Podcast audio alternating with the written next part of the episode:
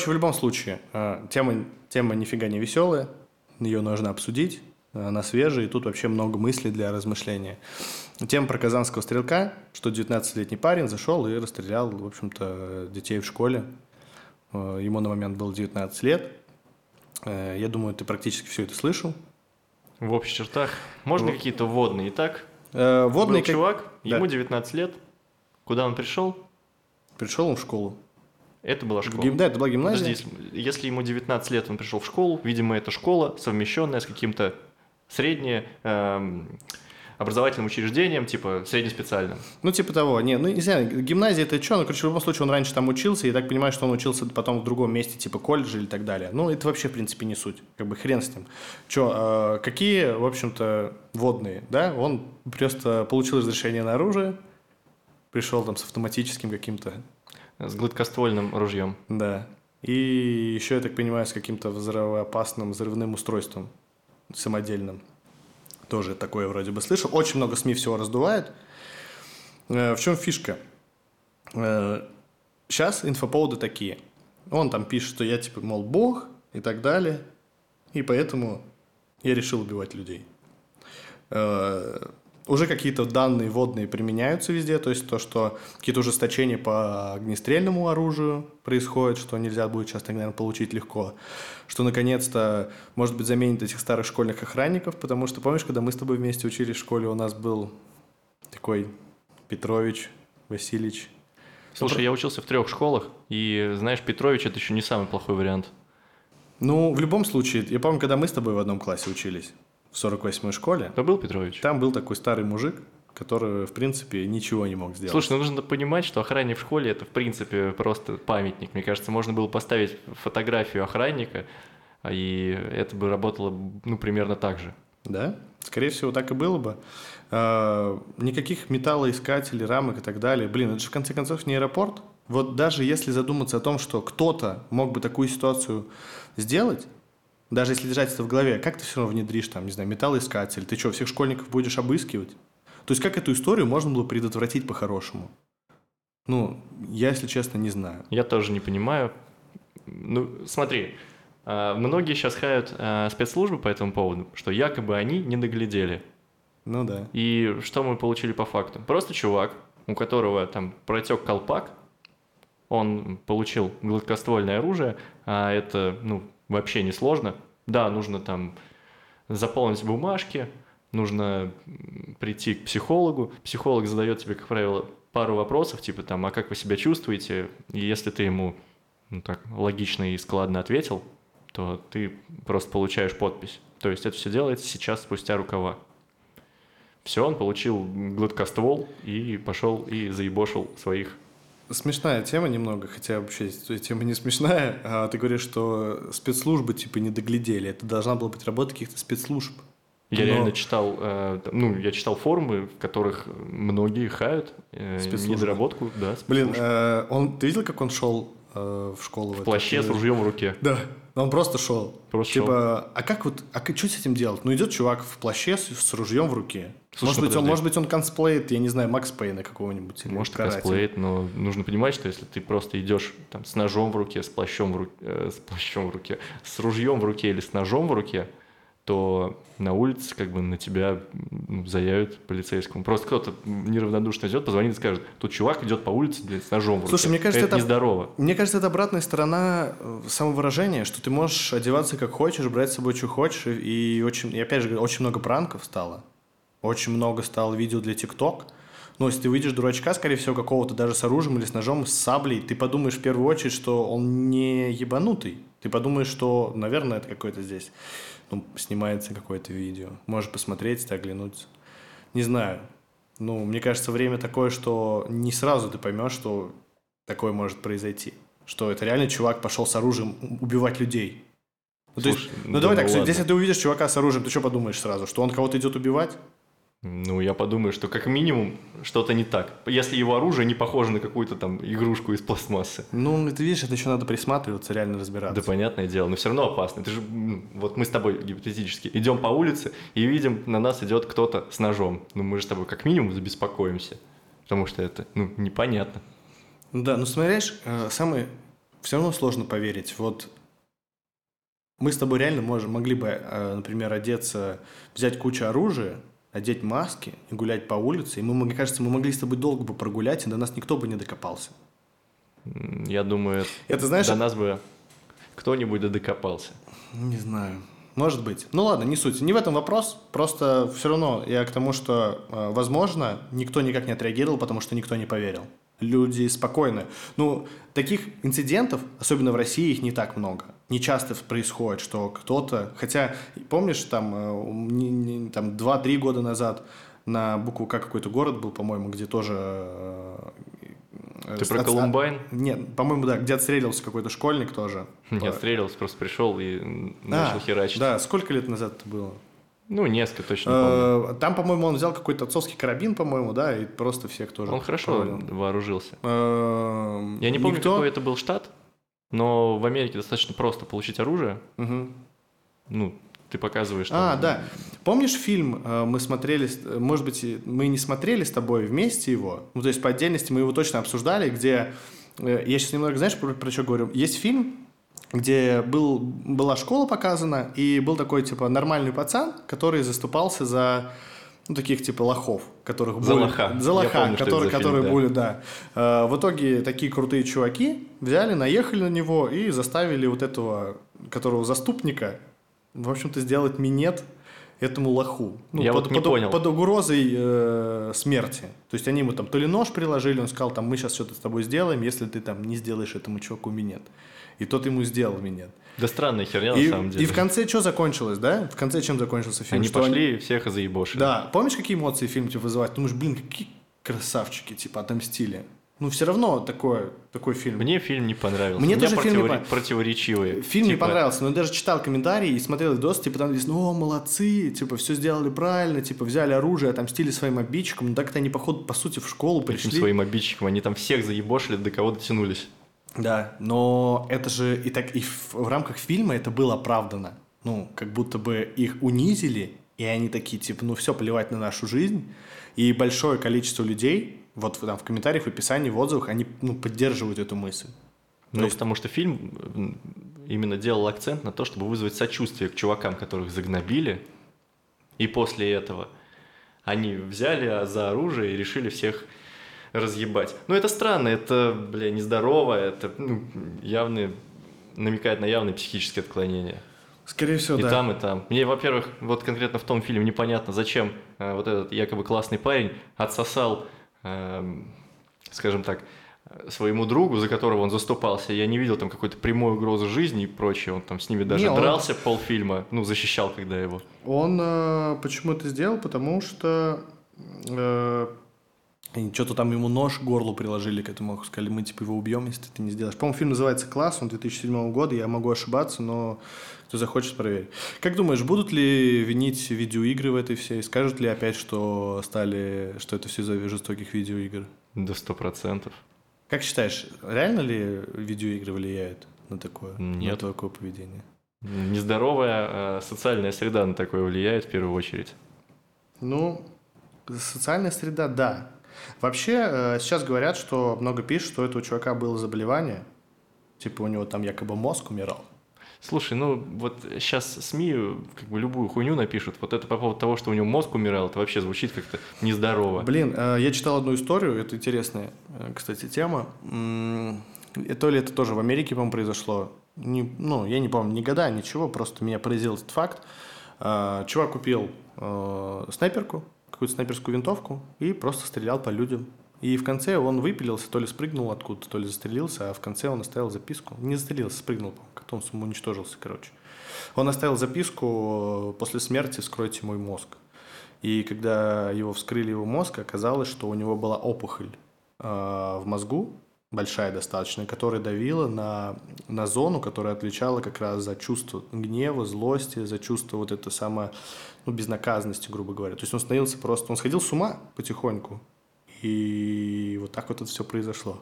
А Можно было бы сходить, сделать там томограмму или не знаю, чем там просвечивать Блин, а мозг. как ты сделаешь? Ну, представляешь, у тебя личность ведь меняется, когда у тебя реально мозг начинает поражаться какой-то опухолью, у тебя может поменяться личность. Это мы сейчас с тобой рассуждаем, все очень логично. Но представляешь, у тебя или у меня завтра э, начинается какая-нибудь опухоль мозга, это начинает давить на какую-нибудь зону, и меняется просто личность, ценности вообще перестраиваются. Ты начинаешь думать о том, что а нужно ли что-то правильно сделать, как-то хорошо, ты просто начинаешь думать, блин, как-то, по-моему, мир стал совсем другим. Как он пришел к выводу, что он Бог? Он говорит, я осознал это два месяца назад. Он может говорить сейчас все, что угодно, может, чтобы оправдаться, может, он просто, ну, точно нездоровая тема, но он в любом случае в какой-то момент проснулся и такой думает, блин, может быть, что-то не так с этим миром. И он это варил, скорее всего, варил, варил, и такой, типа, бам, все, по-моему, надо идти убивать, чтобы почувствовать какое-то, не знаю, облегчение или что-то такое. Ну, это жестко. И да чувств... это просто полный пиздец. Никто к этому не готов. В том числе и этот школьник. И опять же, возвращаясь к вопросу, а что делать обществу?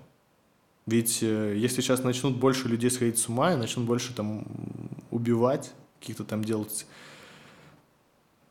не знаю, терактов, назовем это так, это можно привести к терроризму? Хотя терроризм есть определенная цель, наверное, да? Когда ты просто узомнился Богом, это не терроризм. Разве? Да хуй знает на самом деле с этой терминологией. Терроризм это или не терроризм, неважно сложно рассуждать на тему, что нужно делать, если такое начнется повсеместно, если начнется просто массовая протечка колпака, ну дом, блядь, сидеть, ну вооружаться. Угу. Слушай, э, мы вот как раз говорили, что в Штатах очень гораздо проще получить оружие. Там, скорее всего, и смертность от огнестрельного оружия. Кстати, выше, нет. Чем... А, я не знаю, ну, насколько эта статистика соответствует реальности, угу. но в Штатах а, оружие, надо понимать, что оно разрешено, во-первых, не во всех штатах, а в некоторых. Угу при, э, в этих некоторых штатах ты можешь просто прийти с своим там лайсенсом, что ты такой-то такой-то гражданин, а, и в магазин купить себе там оружие и к нему боеприпасы свободно. Вроде как говорят, что эта статистика достаточно низкая, что реальные вооруженные, ну пусть будут теракты, ну их прям несуществ, несущественное количество. Э, я слышал такую теорию о том, что человек, который, у которого есть оружие, у него повышаются шансы быть застреленным. Слышал такое? Да, такое есть. Э, они повышаются быть застреленным, когда, знаешь, ты купил себе э, травмат угу. и понял, что, ну и решил, что все, теперь у тебя все будет хорошо на районе, ты будешь ферзем, потому что чуть что случится, у тебя есть травмат. Просто, скорее всего, если ты купил себе травмат именно из этих э, ощущений, то этот травмат у тебя просто отнимут, и им же тебе в жопу настреляют. Вот как бы об этом речь, скорее всего. Может быть, помнишь, у нас с тобой была история, когда мы с тобой просто шли, ничего не думали, и нас толкнули плечом, и какие-то да. школьники начали в нас стрелять. Мы их избили за то, что они стреляли в нас. Они просто, они, кстати, очень дерзко, дерзко себя вели. Очень так-то вообще очень бытовая ситуация была, просто узкая тропинка, толчок в плечо, и просто сразу предъява достает оружие. Там не, не, не травмат был, правда, пневматический пистолет. Пневматический но я, пистолет. Но я уверен, что у них просто яйца выросли, потому что у них с собой был пистолет. Они просто думали, сейчас они порешают. Они же не думали, что мы их начнем бить просто сразу, и они им не поможет, потому что мы в зимних куртках, и пневматика не простреливает зимних. Да, это странная логика. В этом плане, в качестве средства самозащиты, мне очень нравятся перцовые баллончики. Да, в этом плане мне тоже. Я одно время, помню, смотрел даже какие-то... Знаешь, как это? Не, не очень хочу это рассказывать, но я расскажу. Я смотрел в свое время, там, лет пять назад, какие-то подборки э, конфликтов на дороге, где люди, э, ну, там, не ДТП, кто-то кого-нибудь подрезал, что-то доходит до траги, и там было очень много вот этих видосов, где пшикают какому-то конф... ну, человек, который сжигает конфликт, просто перцовка, и конфликт заканчивается. В этом плане это реально отличное средство. Офигенное. Если ты, мне кажется, потом не добиваешь его, то достаточно гуманно получается. Хотя есть много, мне кажется, других примеров, где конфликт начинает человек, у которого есть перцовый баллончик, он его применяет против человека, который вообще не, не, ну, не был виноват. Хотя... Ну, в том числе. Но ты знаешь, типа, даже получить, типа, перцем в глаза от какого-то гипотетически неадекватного лучше, чем если он возьмет и там и ножом тебя бахнет. Или еще чем-нибудь другим, что у него было под рукой. То есть, да, будет плохо, да, будет адово э, разъедать глаза – но это пройдет, ну, да, и с большой вероятностью ты полностью восстановишься. То есть там случаев, когда от перцового баллончика, который попали тебе прямо в глаза, а это, ну, надо понимать, самый э, плохой вариант развития событий, э, шанс на то, что тебе повредит сетчатку, Мгм. Небольшой, потому что перцовых баллончиков есть определенные спецификации. У нас с тобой же есть общий э, друг, который сейчас, кстати, служит в армии, и он э, купил себе перцовый баллончик, насколько ты помнишь, и он сам себе брызнул в глаза по неосторожности, что-то он там демонстрировал. Да. Это тоже в истории про то, что даже с перцового баллончика можно как Это знаешь, какая ситуация? Э, Помнишь э, отличный фильм «Восьмая миля» э, с Эминемом? Да. У него был такой друг, ну, немножко не от мира сего. Блин, я что-то давно смотрел, ну давай, раз напомню. А, Белый друг в его компании, который а, очень хотел быть гангстером, он носил, как и все гангстеры, а, широкие штаны и пистолет в этих штанах. И когда у них случился замес, а, он хотел был достать пистолет или достал его. И, в общем, когда убирал обратно в штаны, то нажал на курок и выстрелил себе же в ногу. Да, вот, я думаю, с такая- нашим другом произошло примерно то же самое, просто у него был перцовый баллончик. Это, кстати, обсмеивали в очень страшном кино. В какой-то части, как раз где, там, где был замес, как раз э, «Восьмой мили» делаю пародии, там было. Почему-то я это запомнил, а вот именно из «Восьмой мили» нет. Ну, да. Слушай, мне, знаешь, все-таки вопрос по поводу видеоигр не отпускает. Ну-ка. все равно сейчас найдется депутат, реально, который скажет, что во всем виноваты видеоигры. Ну, что они реально делают детей жестокими. А, Я, насколько помню, что мы с тобой в свое детство, ну, нормально так играли. И ты можешь реально сказать, что на тебя как-то повлияли, сделали тебя более жестоким человеком? Как думаешь, имеет место быть вообще это такая история? Ну, типа, видеоигры не извращают э, сознание ребенка, как правило. Несмотря на то, что мы играли во всякую дичь, типа постола. Да, но э, есть же два мнения. Говорят, что видеоигры, во-первых, либо они делают детей жестокими, потому что они там насмотрятся своих ужастиков и вот этих вот жестоких, где они убивают именно. Они убивают и понимают, что может быть безнаказанными, и вот якобы повторяют это. А есть второй момент, где говорят, что наоборот люди выпускают пар, они бы вроде бы хотели сорваться, там, не знаю, на своего начальника, который его там э, не знаю, отругал, например, или что-то такое, или там на жену, а вместо этого он идет в видеоигры и там выпускает пар. Ну, видеоигры — это средство терапии в любом случае, неважно, во что ты играешь. То есть, типа, ты приходишь с работы и просто там пару часов во что-то играешь, потому что тебе так нравится. Ну, я думаю, что на самом деле это да, это правда, потому что это все равно смена деятельности хоть какая-то. Пускай, ну, хоть, не знаю, хоть ты в Майнкрафте копаете кубики или в контре стреляешь по террористам, а это... Да-да. Неважно. И я сейчас привел пример, типа, взрослого человека с э, заведомо устоявшейся психикой. Теперь возьмем в расчет ребенка. А, Сколько детей играет в видеоигры? Все. Ну да. Сколько из них устраивает какой-то жесткий геноцид? Очень малый процент. И ну, тут единственный, мне кажется, очевидный вывод, это если ребенка есть какие-то, ну, такие девиантные наклонности, он там хочет кого-то убить, то, скорее всего, это какая-то, ну, нездоровая среда в школе, дома. Просто проблема не в видеоигре, а в том, что просто происходит в его жизни. Либо это пубертат, либо и то, и другое. Такой вопрос, знаешь?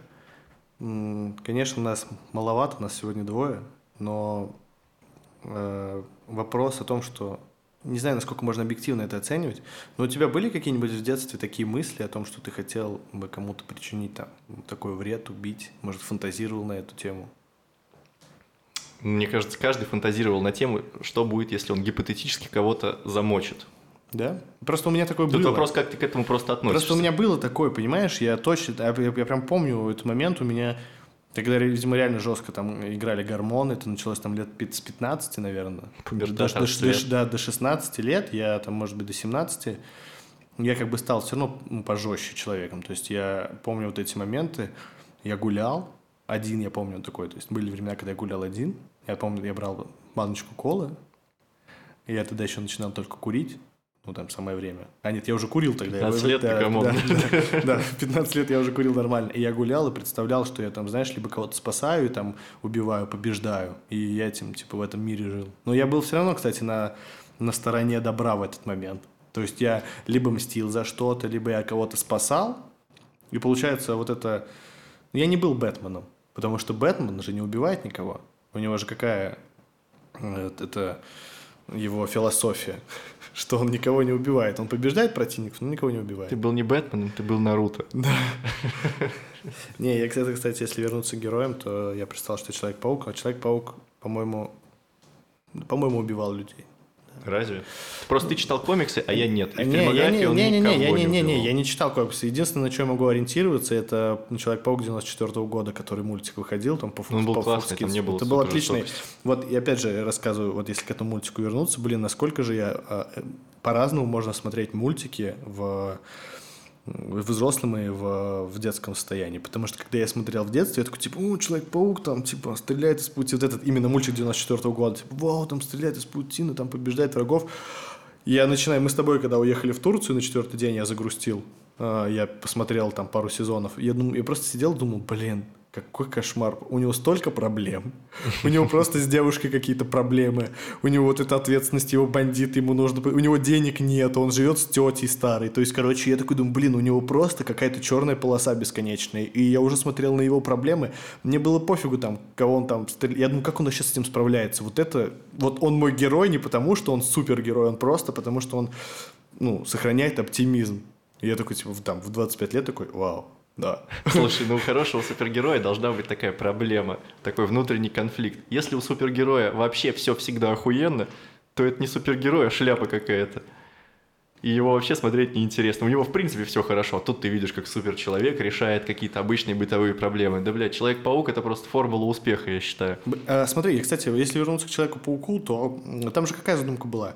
Это, ну, такой достаточно комичный персонаж все равно. Он много шутит и борется с преступностью. А вот именно в этом мультике 94 года он там вроде бы и шутит, но у него пиздец как много проблем. Ему вообще там не до шуток. В одной из серий он просто превратился в четырехрукого паука. Да, и как с этим быть? Я ни разу не проснулся четырехруким пауком. У меня проблемы из разряда, типа, ногу свело утром там. Ни разу не проснулся прежним после просмотра Человека-паука.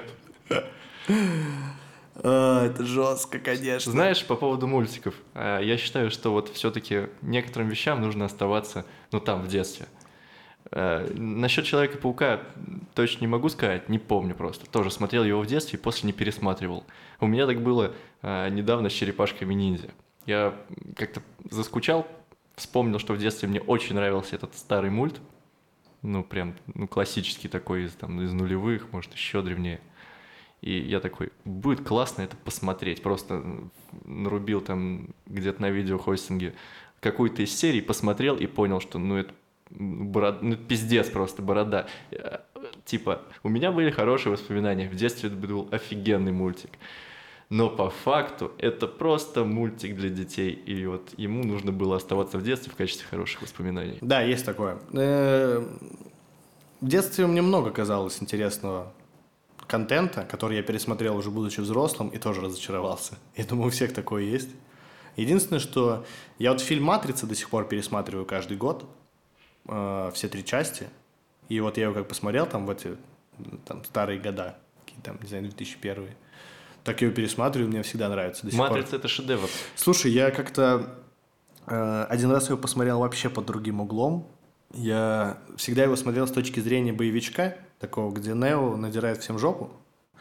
Потом э, я посмотрел пару обзоров на... Ну, когда я взрослел, я там уже YouTube нормально пользовался. Я посмотрел пару обзоров, кто там... Скрытые смыслы всего этого, понимаешь? Что Морфеус, он на самом деле тоже программа. Ну, то есть там достаточно все жестко. И я потом, знаешь, как посмотрел на него... Я вот постарался погрузиться в конкретную сцену, когда они сидят на этом корабле. Они там летали на этом корабле, Новоходоносор, если помнишь. И путешествовали по этим трубам, и периодически с него же подключались матрицу. Они там жили как бомжи. И я такой думаю, блин, просто какие-то чуваки живут как бомжи, едят какую-то невкусную кашу. Вот это их реальность. И, они- а, и самый в чем смысл? Э, по сути, вот эта матрица, которая реальный мир, и, та, и то место, в котором они якобы живут, этот Зион, это тоже матрица. Что есть несколько уровней матрицы. Да, что э, смысл какой? Весь смысл матрицы, именно той версии, в которой они живут, э, и агентов Смита в том числе, они находят людей, которые, вернее, те люди, которые согласны с системой матрицы, у которых не возникает никаких сомнений, реален этот ли мир или нет. А есть другие чуваки, которые, ну, противоречат этой системе. Они не могут, им кажется, что что-то не так все время. И они пытаются докопаться, и тем самым они наводят смуту у, для обычных людей, которые подключены. И специально для них создали эту программу СМИТ, этих агентов, которые выцепляли их и выкидывали в, в другую матрицу, где они якобы бунтуют, которая реальность гораздо хуже. Но якобы для них это реальность. И тем самым они вот это все просчитывали, я такой, бля, какой кошмар. Слушай, ну «Матрица» — просто многогранный и гениальный фильм. Его можно пересматривать бесконечное количество раз, особенно э, если ты там что-нибудь почитал какие-то фанатские теории, а их много, и они некоторые из них очень даже достойные. Поймался на мысли недавно, э, вообще тоже, не знаю, поток создания сейчас какой-то. Э, хотя мы хотели с тобой пообсуждать э, инфоповод, но я понимаю, что инфоповод мы особо не пообсуждаем по поводу казанского стрелка. Ну и все. А хер с ним? Да не, конечно, я не пошел. Мне просто хотелось выговориться и понять вообще, что, что произошло, как-то я, для меня в голове лишь не укладывалось. Но так как мы закрыли эту тему, э, недавно поймался на мысли такое, что вот мы живем, и вдруг это все тоже не настоящее, понимаешь? Не то чтобы это матрица, может быть, это, знаешь, как сон. И я такой, типа, ну, в обычной реальности, вот как сейчас, такой, такой надо попробовать вспомнить, то, что было вот якобы до этой иллюзии, понимаешь? Да, это интересно. И я такой, я напрек мозг такой, пытал, и знаешь, ну, конечно, я ничего не вспомнил, но я думаю, я начал фантазировать на тему, а кем я раньше был, а что я делал бы тогда, и так далее. Я начал стоять, и у меня какое-то такое чувство появилось, как будто я вот-вот сейчас вспомню. Но так и не вспомнил, конечно. У тебя не было никогда таких ситуаций? Нет. Но Ну. это очень прикольно. Э, В ванной просто лежал и такой задумался, какое-то медитативное состояние поймал. О, э, по поводу медитации, кстати. Мы обсуждали много разной эзотерики уже на подкастах здесь. Но медитацию мы никогда не обсуждали. Давай попробуем. Эм, Умелаешь, практикуешь, пробовал? Да, пробовал несколько раз. В целом, очень позитивный опыт. Ну-ка расскажи. Смотри, я не углублялся в практику медитации а, сильно глубоко. Я использовал ее как инструмент для того, чтобы а, перед сном максимально расслабиться и хорошо поспать. А, плюсы современной медитации в том, что интегрироваться в нее достаточно просто. Достаточно Извини, пожалуйста. Современная нет современной. Чем отличается? тем, что в несовременной медитации тебе приходилось хотя бы узнать, а как это вообще делать. А, понял. А сейчас, в современной, ты Да. можешь просто скачать э, приложение на телефон и прочитать, услышать всю информацию, которая тебе нужна. Более того, у тебя будет просто ментальный диктор. Да люди за это платили огромные деньги и платят, продолжают. А сейчас у тебя просто есть э, набор режимов, Где Да, тебе говорят, расслабься, закрой глаза, где расслабь. тебя там. ставят музыку, где приятный женский или, может быть, даже мужской э, голос говорит тебе, что тебе нужно делать, а, как дышать, что думать. И это, ну, совершенно новый, очень интересный опыт. Так что, если Э. кто не пробовал, всем рекомендую приложение «Вагон». Слушай, эм, я как-то ходил на йогу несколько раз. Рассказывал тебе, по-моему, тоже. Э, Я работал в компании, в которой генеральный директор практиковал йогу. Он очень долго ей занимался, и он для всех сотрудников говорит, ребята, типа, ну, у нас э, корпоративная культура, здоровый образ жизни. И мы по вторникам играли в волейбол в 8 утра, даже там в 7.30 утра, это, да, практически до без 10 9, в зале, где недалеко от офиса был. И в 9 начинался там рабочий день. А по четвергам у нас была йога. И то же самое, мы приходили, занимались йогой, это прям вообще было практически в офисе, он, ну, как, у него был большой офисный центр, и он нашел помещение, мы там приходили с этим ковриком, делали, занимались этой йогой. А он под конец, это, знаю, как это называется, Э, в йоге это называется, вот эти все позы, они называются савасана. И вот это называлось савасана, это поза мертвеца, когда ты просто ложишься, я не помню, то ли лицом вниз, то ли лицом вверх, не могу вспомнить, по-моему, вверх, да. Закрываешь глаза, и он говорил нам голосом, что мы должны там чувствовать, как мы должны расслабиться. И он начинал, то есть, так сказать, там, вы должны расслабить там сначала веки, там, глаза, щеки, там, вот эти все мышцы лица, и так, и очень прикольное было состояние, но все равно как-то телу очень сложно расслабиться. И я потом, кстати, тоже начал скачивать приложения, я в Ютубе забивал какие-то медитатив- медитативные вот эти инструкции. Э, В какой-то момент я дошел до такого уровня, что я мог э, силой мысли, например, поднять свою руку. Когда я лежал. Поясни. Да, я сейчас скажу. Ты лежишь с закрытыми глазами. Ну, вот ты понимаешь, если тебе сейчас нужно поднять руку, то ты возьмешь как бы, и ты почувствуешь вот это усилие мышцы. То есть все равно немножко ты почувствуешь это ну, усилие, которое ты будешь делать. А тут я просто представлял в своей голове, когда я уже полностью расслабился, то есть я сначала ходил в состояние так, я расслаблял там мышцы лица, потом там торс и так далее. И когда у меня тело не дергалось само по себе от того, что оно, ему непривычно быть в таком состоянии, то есть я погружался в такое ну, ватное состояние, грубо говоря, и я в голове представлял, например, как у меня рука поднимается, понял? И в какой-то момент у меня реально рука поднималась. Я практически не чувствовал этого, что вот этого напряжения, я просто в какой-то момент осознаю, что у меня поднята рука, и так страшно было. Вот такие штуки я. Э, но это не, знаешь, не то, что к меди... Ой, опять тронул микрофон. Это не то, что к медитации. Это просто к способу, ну, не знаю, управления своим мозгом, своими мыслями. Именно, чтобы ты мозгом контролировал свое тело. Понял? Вот такая вот история была. А потом я все-таки э, пытался что-то увидеть глазами. То есть для меня медитация стала способом что-то увидеть но я, к сожалению, так ничего не увидел. Потому что ты видишь все равно какие-то расплывчатые образы. То есть ты можешь расслабиться, если ты концентрируешься на глазах, ты все равно напряжен. То есть ты должен как-то закрыть глаза так, чтобы не напрягать их, понял? И стараться увидеть не, не глазами, а мозгом. Э, есть же камеры депривации. Да. И говорят, там что-то происходит вообще невозможное. Камера депривации, если я не ошибаюсь, это так и называется.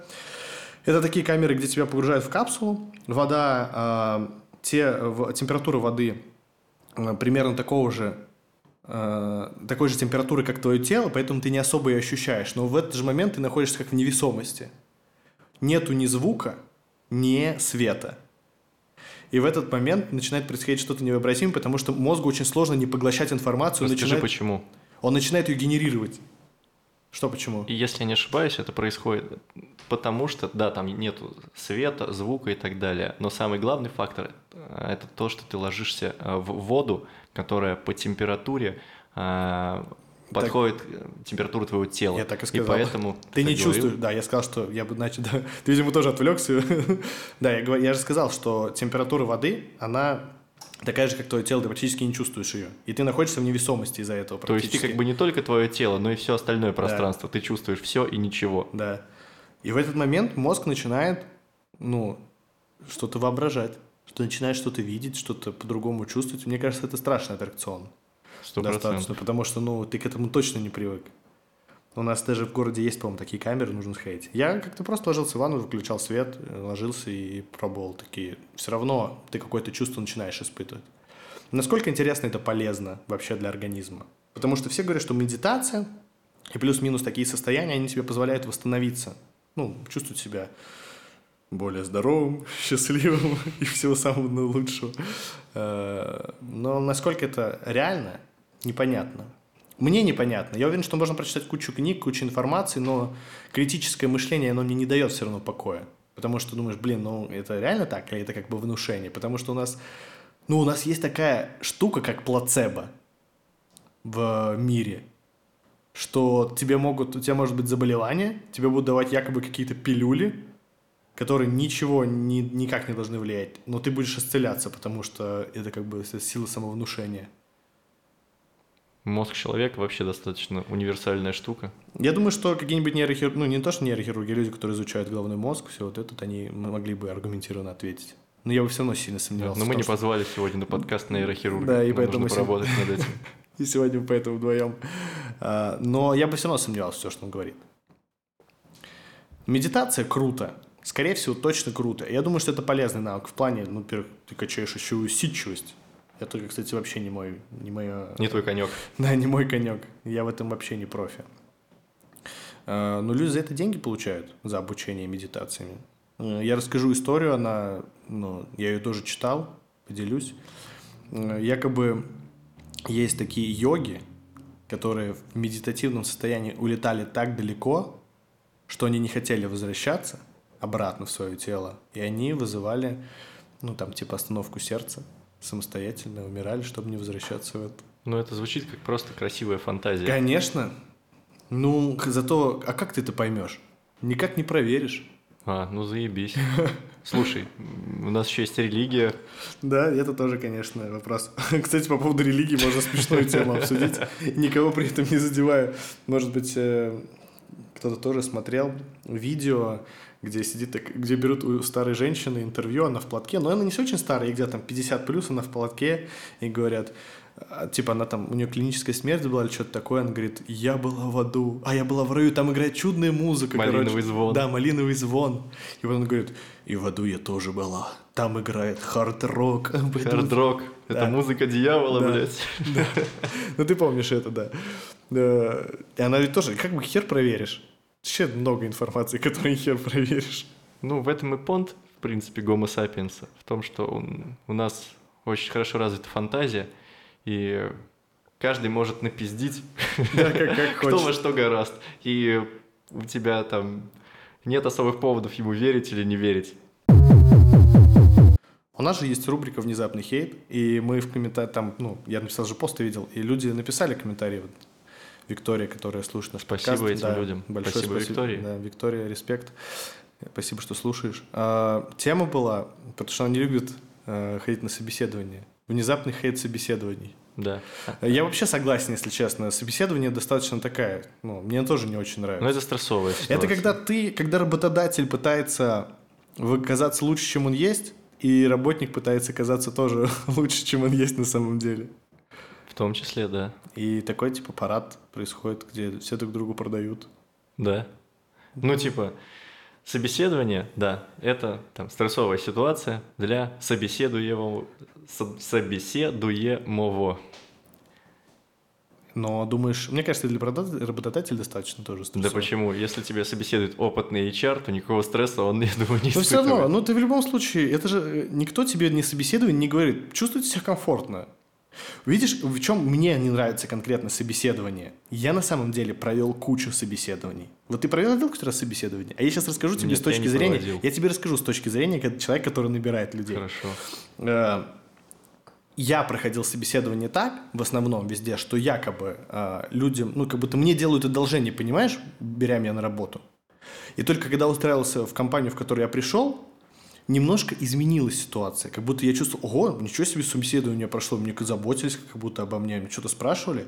И я это очень хорошо почувствовал. И когда я, ну, то есть карьерно рос, и потом я тоже начал набирать людей, я это очень четко сыграл. Типа, люди, которые уходили от меня после собеседования, я всегда им задал вопрос, чем то отличалось собеседование от прошлых? Что-то, ну, реально запомнилось? Конечно, они могли и наврать, потому что, ну, это, знаешь, как, как пошутить не смешную шутку при преподавателе. О, Преподаватель, вернее, шутит смешную шутку, и все смеются. Не смешную шутку. Да, да, да, да. Если преподаватель шутит не смешную шутку, все смеются. Да, вот такая же тема. Я и все понял. говорили, блин, ну, ты, типа, другой уровень собеседования вообще. Ну, то есть, ну, классно. А, Встречал, я то есть, встречал людей по-другому совершенно. То есть, э, я все время выбирал, куда им присесть, там, чай, кофе им предлагал. То есть, я как-то, ну, все равно старался сделать так, чтобы им было комфортно. Не то, чтобы они такие, ну, что, рассказывайте, что вы ищете работу, что хотите, какие навыки, высшее образование есть. Вот это. Но у меня были такие собеседования, которые у меня так происходили. Я поэтому не люблю.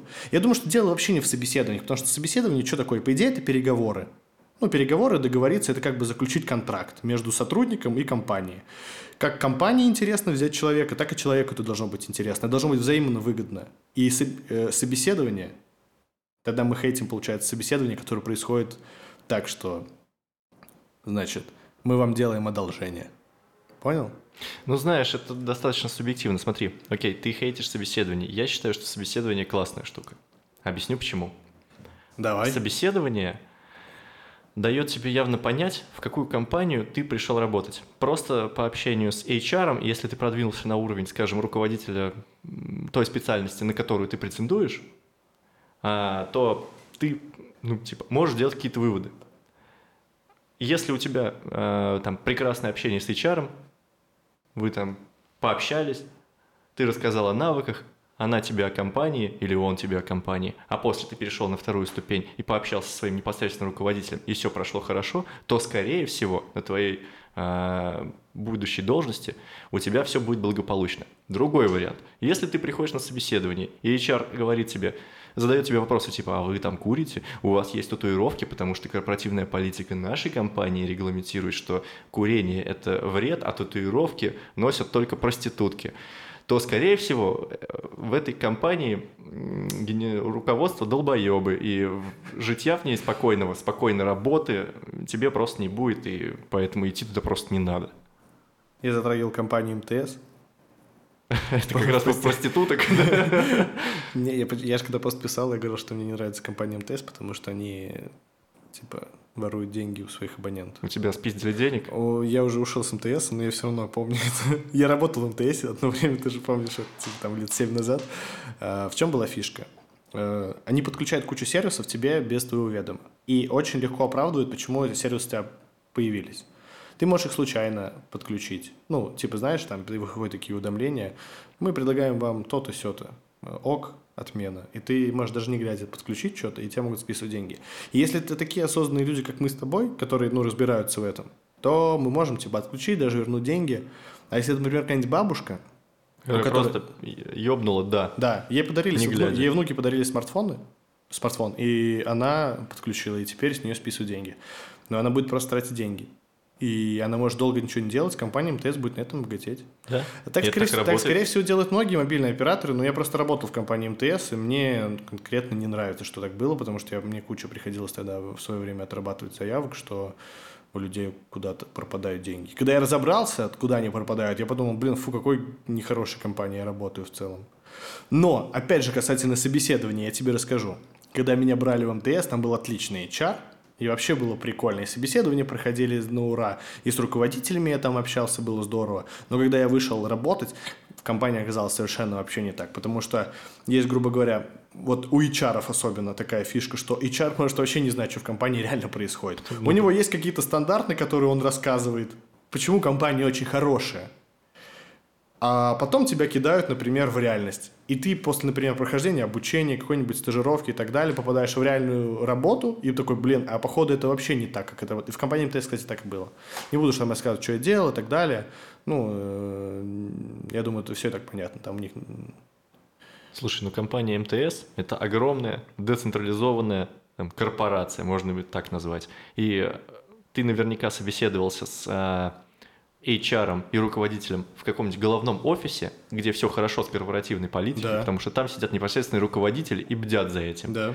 А после пошел работать на точку продаж в МТС, где сидят совершенно другие э, люди, в основном долбоебы, и просто с ними работал. Они не были долбоебами, понимаешь? Чуваки, с которыми я работал, слушай, когда я работал в МТС, мне было 19 лет. Это была отличная работа. Ты сам был долбоебом. Да, ну, блин, я не был долбоебом. Может, и был, ладно. Короче, суть в том, что мне было 19 лет, там работала молодежь, и в том плане, что тусовка была прикольная.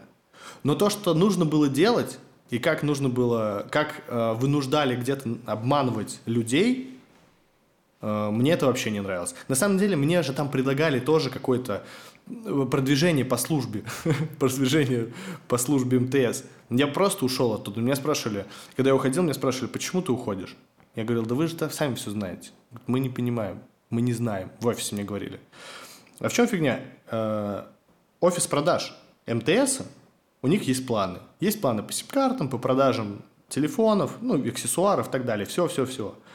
И есть э, люди, которые продают, есть старшие по точке, и есть люди, которые, ну, еще там управляющие менеджеры называются. И они жестко давят менеджеров, которые управляют точкой, они давят на специалистов. И примерно, чтобы закрыть планы, придумываются такие штуки. Ребята, у нас типа 10 сим-карт нужно сегодня продать по-любому. А ты не можешь продать 10 сим-карт, потому что сим-карты никто особо не покупает. Потому что в какой-то момент, ну, там 10-20 сим-карт в день делать стало невозможно, потому что у всех есть сим-карты, и ты должен просто ну, как-то людей, либо допродавать им, чтобы у них дома лежали эти сим-карты, либо чтобы они ушли на другого оператора, получается. А тебе нужно сделать 10 а тебе нужно в день на протяжении месяца для того, чтобы получить более-менее адекватную да. зарплату. И я что, говорю, ну что, не знаете, как делать? Ну, я тебе скажу. Реальная история в том, что э, ты приходишь за чехлом, например, ты говоришь, сколько стоит чехол вон то? Там нету ценников обычно, не всегда есть ценники. Ты упикаешь, смотришь, чехол стоит 500 рублей. Ты говоришь, этот чехол стоит 700. Но если вы купите нашу сим-карту... Нет, чехол стоит 700, и тебе говорят, давай. Тебе отдают 700 рублей. А, вау. И тогда еще в тот момент, когда я работал, там не было особо... Там можно было платить картой, но наличка еще была на нормальном по такому подсчете, потому что это было там, сколько сейчас, 2021, 7 лет назад, там, в 2014, 2013, в 2013 году было. э, наличкой платили. Тебе давали 700 рублей, ты говорил, вам чек нужен? Он говорит, да чек не надо. И ты 700 забирал, 500 ты клал в кассу, а 200 рублей, это был такой резерв, на который ты потом, блядь, пробивал эти сим-карты. Понял? Да.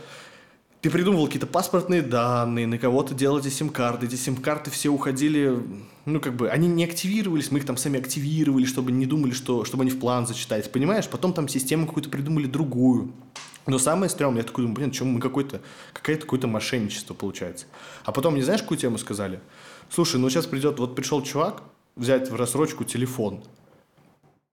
Ну, у нас рассрочка есть, ну давай ему кредит, короче, сделаем, скажем, что у него нету, что ему не одобрили рассрочку, только кредит, вдруг он возьмет. Ну туда вхерачим ему еще один телефон. Ну, тысяч на 10. И ты приходишь, и тебе говорят, ну смотрите, тут, короче, рассрочку у меня одобрили, только кредит. И ты такой, ну ладно, а какая переплата будет? Ну, по, по тысяче в месяц всего. Там, у вас был, должно было быть там в рассрочку по тысяче в месяц, будете полторы платить. Ну, вроде полторы немного, человек соглашается, ему не отдают чек, а он на самом деле взял в рассрочку, но ему в чек просто пробили еще один телефон, который остался у нас на базе. Понял, какая Это херня? пиздец. И так выполнялись планы в МТСе. И я знаю кучу точек, которые так работают. Я просто подумал, бля, я говорю, вы все мошенники вонючие, я не хочу с вами работать. Ну, я ушел. И мне говорят, а что ты уволился? Так вот я уволился, потому что, ну, это откровенный наеб. И если это не рубрика «Внезапный хейт по поводу собеседований», то возвращаясь к моему посту, это внезапный хейт по поводу компании МТС. Я встретил чувака, который до сих пор там работает недавно, и ничего не изменилось в целом. А, вот, еще свежая история, она прям тоже будет короткая. Все, кто слушает, просто будут что-то покупать себе в кредит в рассрочку в салонах, проверяйте чеки, чтобы вам прям показали чек, что вам туда пробили. Когда я покупал свой iPhone, 10R, он стоил на момент 55 тысяч рублей. Я, так как работал в салонах этих в этом МТС 8 лет назад, я знаю, что если ты берешь в рассрочку, и ты ее погасишь через э, месяц, то у тебя будет скидка примерно 7-8%. Дело, mm. это идет за счет того, что рассрочка, она не рассрочка, это все равно кредит, просто компания, которая тебе продает устройство, она делает скидку, но это процент от скидки, он идет в банк как процент, а ты, получается, ничего не переплачиваешь. Ну, понял, да, как да? работает? И я сделал точно так же. Я взял в рассрочку, чтобы на следующий месяц закрыть, и 5 тысяч, на 5 тысяч рублей он мне стал, стал бы дешевле. Чем в розницу, ты мог да. бы его взять. И, короче, когда мне э, все пробили, выписали, э, дали чек, я говорю, «А где чек? Мне говорят, в коробке. Я достаю, а мне там чехол пробили или что-то еще такое. То, что мне на самом деле не Ты дали. застрил? Конечно, я сказал, ребята, вы ничего не попутали здесь? У меня наличкой отдали эти там 400 или 500 рублей. Вау. А, 500 рублей и еще типа там 300 или 400 рублей какая-то страховка или защита. Вот такая. Я говорю, ребят, ну я понимаю, тут план делаете, но вы же меня наебали. Ну, понимаю, система такая. Это, кстати, было в Мегафоне. Мегафон, привет, и пошел нахуй тоже со своими, блядь, наебами. Так, каких мы еще мобильных операторов не раскатывали? Ну, слушай, э, я никогда не слышал про Теле2 такого. Да, Ну, не- блядь, наверняка, слушай. Просто... А спонсор нашего выпуска? Теле2. Теле2. У них классный Дед Мороз на этом. Да, не, не знаю, Теле2 ничего не могу сказать. Но если вы это слышите, Теле2, мы, блядь, все У узнаем. меня была симка от Теле2. На самом деле, Теле2 э, это очень интересная идея, то есть у них там цены на порядок дешевле. И они сделали классную штуку, маркет, где ты продаешь свои минуты и гигабайты. Идея офигенная вообще, но она просто не работает. Я когда зарегал себе симку, потому что мне дома нужен был интернет, э, у меня был пакет, типа минуты и гигабайты. Я подумал, она мне в качестве минут не нужна. Я просто сижу с ней там с планшета, что-то нарубаю. Конвертирую-ка я эти минуты в гигабайты. То есть продам минуты на маркете, Мгм. на полученные э, баллы куплю себе гигабайт. Или напрямую конвертирую, не помню уже, как это там работало. Так цимис в том, что все это мертвым грузом лежит в маркете, который просто не работает. Там никто ничего не покупает, никто ничего не продает. Он просто мертвый, блядь. Но он есть. И Мгм. как идея классно. Ну, блин, они хорошую, неплохую рекламную кампанию запустили с этой темой. Что, мол, продавай. Да. Еще раз, мы тут за всеми, блядь, мобильными операторами бдим, со всеми разберемся. Э, Я думаю, что я, реально вот у кого, мне кажется, нету такой истории у компании, вот кому я отношусь хорошо, так это Aviasales. Потому что они, у них какой пиар? Они со всеми блогерами работают, со всякими многими шоу. И они реально формируют эту картинку, что, ну, типа, у них просто самый лучший способ найти билеты дешево. Я реально проверял много раз. И покупал билеты, авиабилеты там. потому что там реально самый дешевый способ найти билет. Мне кажется, реклама должна быть какая-то вот такая. Ну, когда ты, ну, правда есть сервис, правда можно пользоваться, правильно, правда все работает. Ну и плюсом... Так что Aviasales, респект. У Aviasales классная пиар-машина. Возможно, существует какой-нибудь сервис, знаешь, с таким э, плохим интерфейсом, там, э, с, я не знаю, там, не мгновенной оплатой, но он еще дешевле, он тоже качественный. Слушай, насколько должна быть немгновенная оплата? Типа ты покупаешь сегодня билет, а такое оплатить можешь только через три дня. Не нужно, я не знаю, там голубями оплачивать. Голубями. Через почту России. Э, Оплачиваешь голубями, летишь тоже на голубях. Классную историю скажу еще одну. Купил э, криптовалюты. Мы с Полиной купили крипты. Мы купили, да, да, мы купили Dogecoin. Да вы охуели. да, кто, кто не знает, что такое Dogecoin, Это говно. Да, это говно, э, но просто надежда всегда есть. Короче, все, кто э, никогда не покупал биткоин и всегда чувствовал, что он где-то проебал вспышку и такой, типа, ну, уже поздно покупать. Вот Dogecoin это та крипта, которая просто ни хера не стоит. Ее можно купить, там, я на 1000 рублей купил 27 доккоинов. Они что-то стоят по 50 центов. Э, В чем фишка, короче? Мы сидим с Полиной, смотрим, не помню, то ли смотрим мы фильм, либо, короче, она говорит, блин, мне надо срочно купить криптовалюту. Она как раз написала тебе, узнала этот вопрос. Илон Маск упомянул этот доккоин во время какого-то интервью и шоу, и вообще он сказал, что он будет принимать доккоин в качестве оплаты за SpaceX вроде бы, или еще за Теслу, ну, что-то, короче, за какие-то свои товары, услуги. И она говорит, сейчас инфоповод же, Илон Маск сказал, Илон Маск как бы... Сделал. всё- да, Илон Маск просто как философский камень сейчас все в золото превратит. И мы быстренько купили этот доккоин, она купила что-то на 3000 рублей, я купил на 1000. В чем фишка? На Binance, который я подкинул? Да, э, на этом в этом приложении. Мы, короче, его купили. И теперь у меня есть этот доккоин. На 15 баксов он был. Сейчас у меня этого доккоина на 13 баксов он упал. А я сразу сказал Полиде, что типа она такая, типа, Женек, ну-ка расскажи мне, хочу купить докоин. Я такой, Полида, это же говно. Посмотри. Ну, что, вот. Посмотрите, реально, доккоин, там у них э, эмблема просто собака. Вот эта собака улыбака какая-то, я не знаю. Это собака породы, ну как это, из фильма Хатика. Да-да-да. Сиба Ину. Э, ну, что-то там такое. Что-то такое. В общем, доккоин — это такая ирония про на крип- тему криптовалют, у нее нет идеи, вернее, у, у нее есть только идея, это не платежный инструмент, это не позиционируется как-то, ну там, как помощь там бизнесу в той или Слушай, иной сфере. эм, это я, просто валюта ирония, которая пампится только потому что, а пампится, то есть ее курс вырастает. Что значит пампиться? Объясни, потому что не все может понять. А, пампится это значит, что ее курс там внезапно может вырастать. Мгм. Она зависит от инфоповодов. Вся криптовалюта зависит, блядь, от инфоповода. Ну, я- Но конкретно доккоин а, летит вверх только когда Илон Маск а, въебывает в Твиттер какие-то интересные твиты на эту Так, тему. все, кто слушает подкаст, покупаем доккоина быстро, пока он дешевый, и делаем все, чтобы он, э, Чтобы что он вырос. Егор вы- вышел в плюс Хотя, хотя- бы отбил свои 15 баксов, а то я уже 2 доллара потерял. Полина говорит очень простую вещь, говорит, э, просто удали это приложение, теперь если ты не собираешься больше покупать, давай там через 5 лет посмотрим. И на самом деле имеет место быть. Мне не жалко. Место. Я считаю, что если ты инвестируешь, то ну, надо при инвестиции как бы не то что забывать, можно рискованно инвестировать. Ну, блин, когда ты тысячу рублей тратишь на криптовалюту, которая чисто теоретически может вырасти, может нет. Если тебе надо будет, ты можешь вывести ее обратно в рубли. В целом ты ничего не потерял, беднее ты не стал. Я посчитал в этом приложении есть порядка сама- 47 криптовалют. Я подумал, что если каждый купить по 1000 рублей, у меня нужно, то я потрачу 47 тысяч рублей.